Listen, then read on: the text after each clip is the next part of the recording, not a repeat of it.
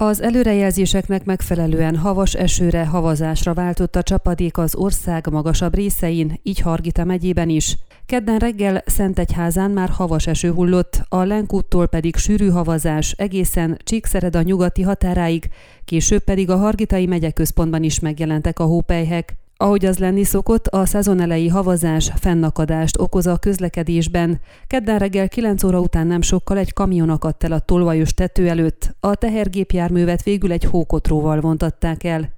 Az Országos Útügyi Igazgatóság Hargita megyei kirendeltségének vezetője az Áger Press hírügynökség tudósítójának azt mondta, az időjárásra reagálva bevetették kedden az úttisztító gépeket több Hargita megyei útszakaszon, miután havazott a magasan fekvő térségekben. Katalin Romanescu szerint a 12C országút Gyergyószent Miklós és Gyilkostó közötti szakaszán, a 12A országút Csíkszereda és a Gyímesek közötti szakaszán, a 13B országút Parajd és Gyergyóalfalu közötti szakaszán, a 15-ös országút Maroshéj víz és Borszék közötti szakaszán, valamint a 13A országút Székelyudvarhely és Csíkszereda közötti szakaszán kell csúszásgátlót szórni az úttestre.